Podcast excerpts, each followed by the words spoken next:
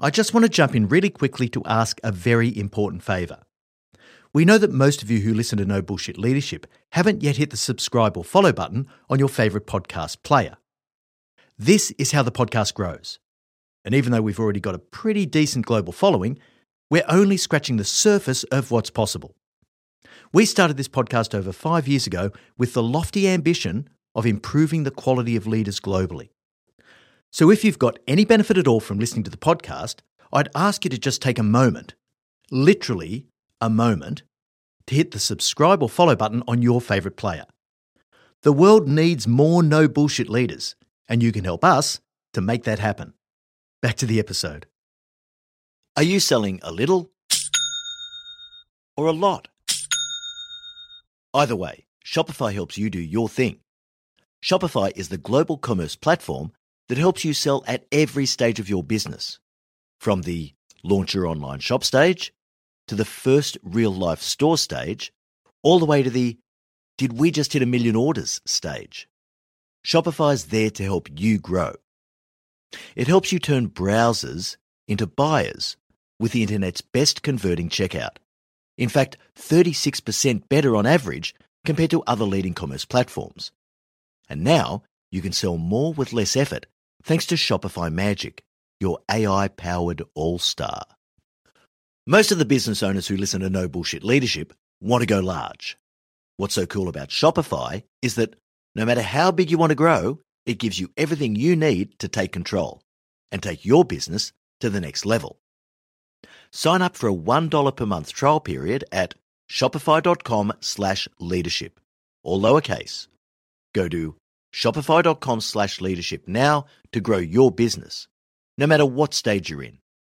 Shopify.com slash leadership. Hey leaders, Em here. We're finalising Marty's 2024 speaking calendar and he still has a few opportunities available. Now, you've experienced the impact that Marty has on the podcast, but that's only a tiny fraction of the impact that he has when he delivers an in person keynote presentation. If you'd like to book Marty to speak at your organisation's event, go to martingmoore.com or send us an email at hello at martingmoore.com and we can chat about how to tailor his powerful message to your leaders to achieve real results. All right, now back to the episode. Welcome to the No Bullshit Leadership Podcast. In a world where knowledge has become a commodity, this podcast is designed to give you something more access to the experience of a successful CEO who has already walked the path. So join your host, Martin Moore, who will unlock and bring to life your own leadership experiences and accelerate your journey to leadership excellence.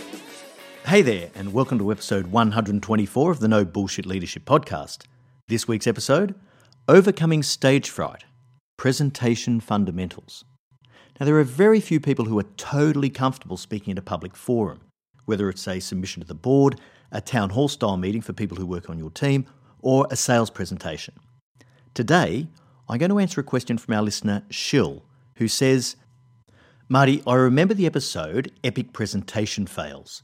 I'd love to hear more from you around this topic, though, especially around prep, managing nerves, and how the art of speaking and communicating ties into networking and meetings. Now, the episode that she refers to was released over 12 months ago. It's episode 59.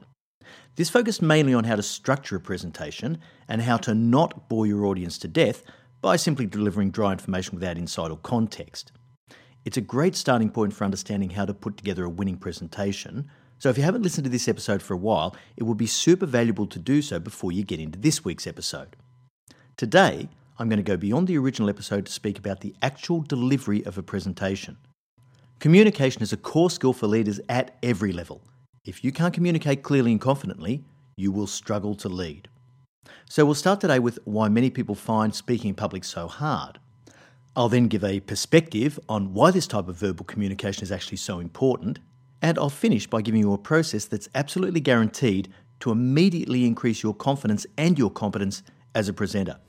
So, let's get into it. I'm going to move fairly quickly through the first few parts so that I can get to the things that will really help you to improve, and they actually stand alone pretty well. But to tell you the truth, speaking is my long suit. I absolutely love it. I was a champion debater even before I made it to high school, so I can't really remember a time when I wasn't confident at speaking in public. But I've helped many leaders over time build their confidence and capability as presenters. Now, many people rate public speaking as one of their top fears. Some studies have found that it affects people more than their fear of dying. Although, of course, I'm always skeptical about the efficacy of this type of research, their methodology, peer review, and so forth. But regardless of this, anecdotally, I know a lot of people who are petrified of speaking in public, giving presentations at work, or even the speech at the daughter's wedding. A lot of our worst memories of public speaking go back to our first experiences as impressionable young children in the classroom. We associate it with self consciousness and embarrassment.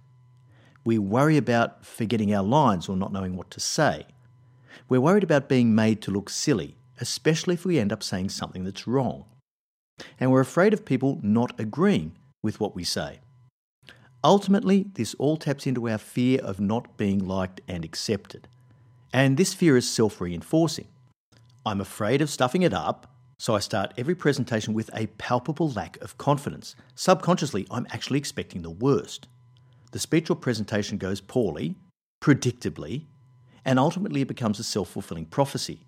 I'm no good at this and I hate the feeling it gives me. Lack of confidence leads to poor outcomes, which leads to lack of confidence, which leads to poor outcomes, and so forth. Now, this is no different to any other aspect of leadership that we seek to avoid. For some of us, we learn to push through and suck it up because we know it's a critical element of leadership life.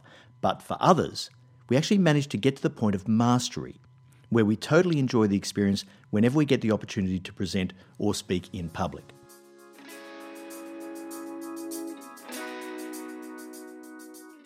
Why are presentation skills so important? Well, first up, verbal communication is the primary means you have to influence. You get an uninterrupted opportunity to state your case, the background for what you're thinking, the rationale you have, the process you went through, and your conclusions. It's also the best way for a leader to set expectations. You can convey what's important and what's not, and it's much easier to do in speech than any other media.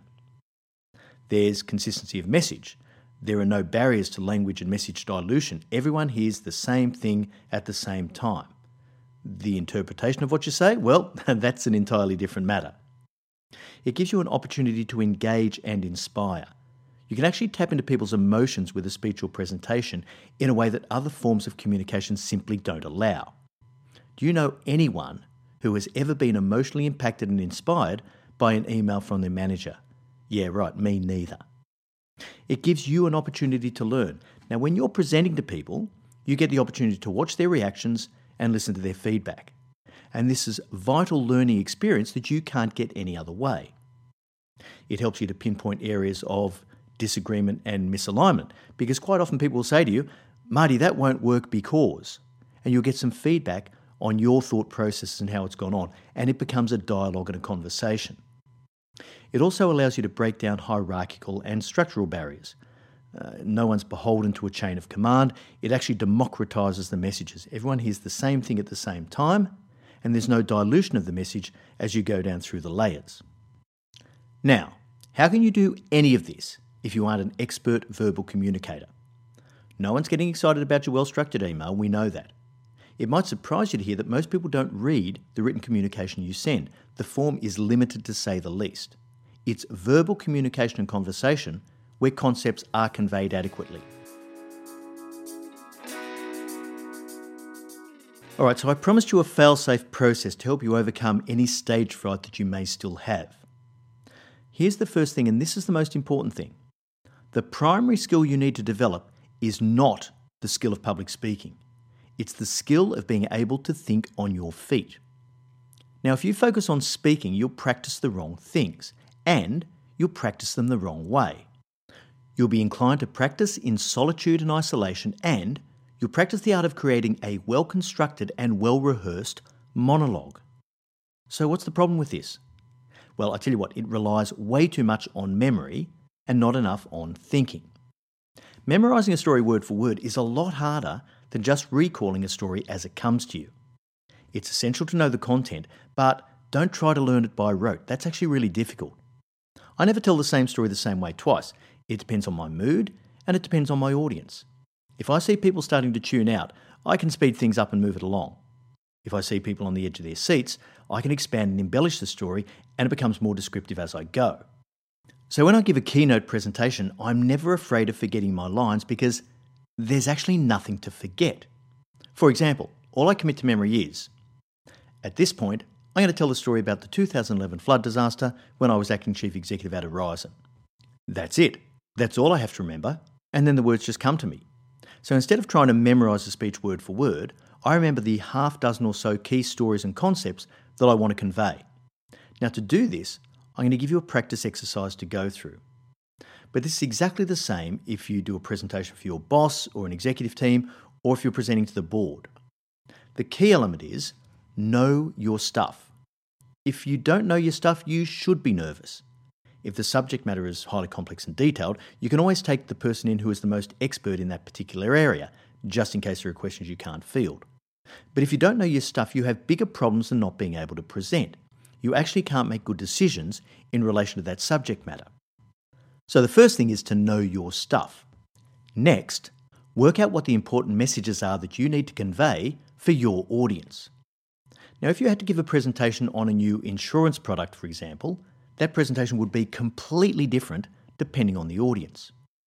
If it was an internal presentation to your organisation's underwriting team, it would be highly technical and would likely cover things like uh, the target client market, uh, industry risk factors, and a summary of the actuarial analysis of the product itself. But if you were presenting on exactly the same topic, this new insurance product, to the company's board, it would be a completely different presentation.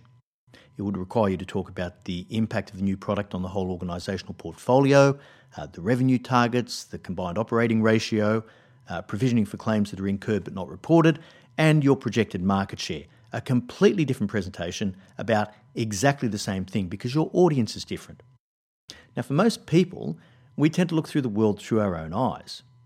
But if you can put yourself in the shoes of your audience, you're much more likely to hit the mark. So ask yourself if I was sitting in this audience, what would I want to know? How would I best receive this information and put it into context? And what would make it easiest for me to understand and assimilate? Okay, how are we doing? This is all good in theory. Don't memorize words, learn and understand the concepts, facts, and ideas, then work out how to best convey them to your audience. But how would you actually get good at this? Now, this is the money ball here, right? Here's a little exercise I use with people who I'm helping to improve their speaking confidence and performance. And this is the key. If you can get good at this, then it's all over. You're done. Pick a topic that a reasonable person would be expected to know just a little bit about.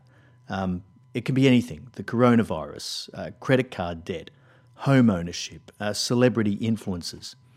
Test yourself by getting someone close to you to pick a random topic and then give yourself limited time to make a verbal presentation to them on that topic. Now, you can set parameters that become increasingly difficult. So, for example, you might start by allowing yourself uh, five minutes to prepare for a one minute presentation. But eventually, you want to get to something like allowing yourself um, 30 seconds, say, to prepare a five minute presentation. Now, here's how you prepare. What two or three things do I know about this topic? What experiences do I have in my life that support my knowledge or opinions? And how can I make this engaging for my audience? Then you simply tell that story. So you only need to remember a handful of things. It's back to not learning things word for word, but by understanding the concepts and telling a story. Now, let me give you an example. If you were to ask me to speak for five minutes on the rainforests of the Amazon, I could have a fairly good crack at it, even though I know virtually nothing about it and I could do it without any preparation time. Well, let's say maybe five seconds to clear my head and focus, and then I'm away. So let's go. Forests of the Amazon. Well, first, I'd talk about the importance of forests in controlling carbon emissions. Because of the process of photosynthesis, forests are as critical in the process of preventing global warming as cutting the primary emissions from oil and coal. Plants naturally remove carbon dioxide from the air and release oxygen. It's like nature's carbon scrubber. I'd go on from there and talk about the incredible importance of forests in providing the habitat for hundreds of thousands of species of flora and fauna. Then I'd probably talk about the few facts that I happen to know about forestry industries in general. So, first, um, how widespread deforestation has been occurring for decades because of the global demand for products it produces, like paper and furniture. I talk about how around uh, one fifth of the world's population is dependent on forestry for their livelihoods. And guess what? Now I've completely exhausted my knowledge of rainforests of the Amazon. So, what do I do? I'm going to move on to something a little more personal.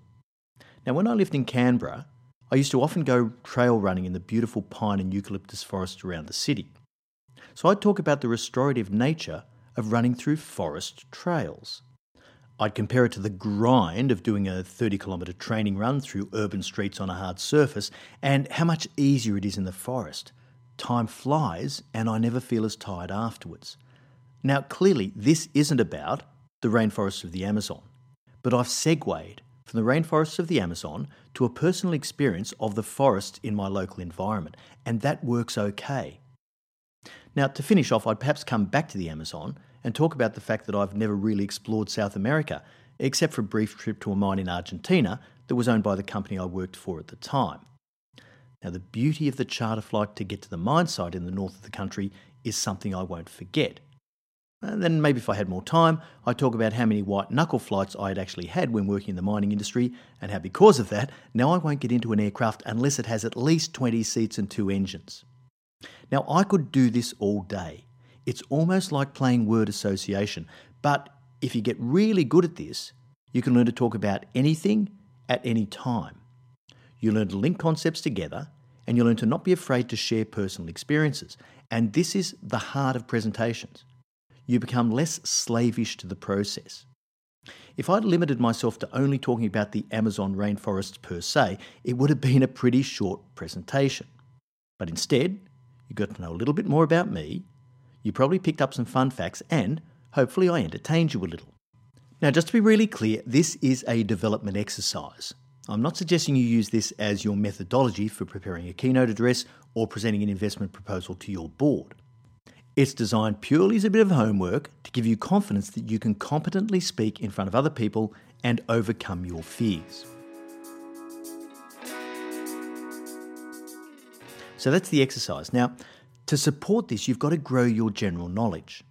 And I hate to tell you this, but you're not going to become more knowledgeable or erudite by reading your social media feed. You'll actually become more ignorant. Over time, you're served an increasingly staple diet of the things you already like already think and already believe. That's the way it's designed. So, with the whole world at our fingertips in this internet age, who would have ever thought that it would result in us becoming more insular and ignorant? But there's plenty of evidence for this.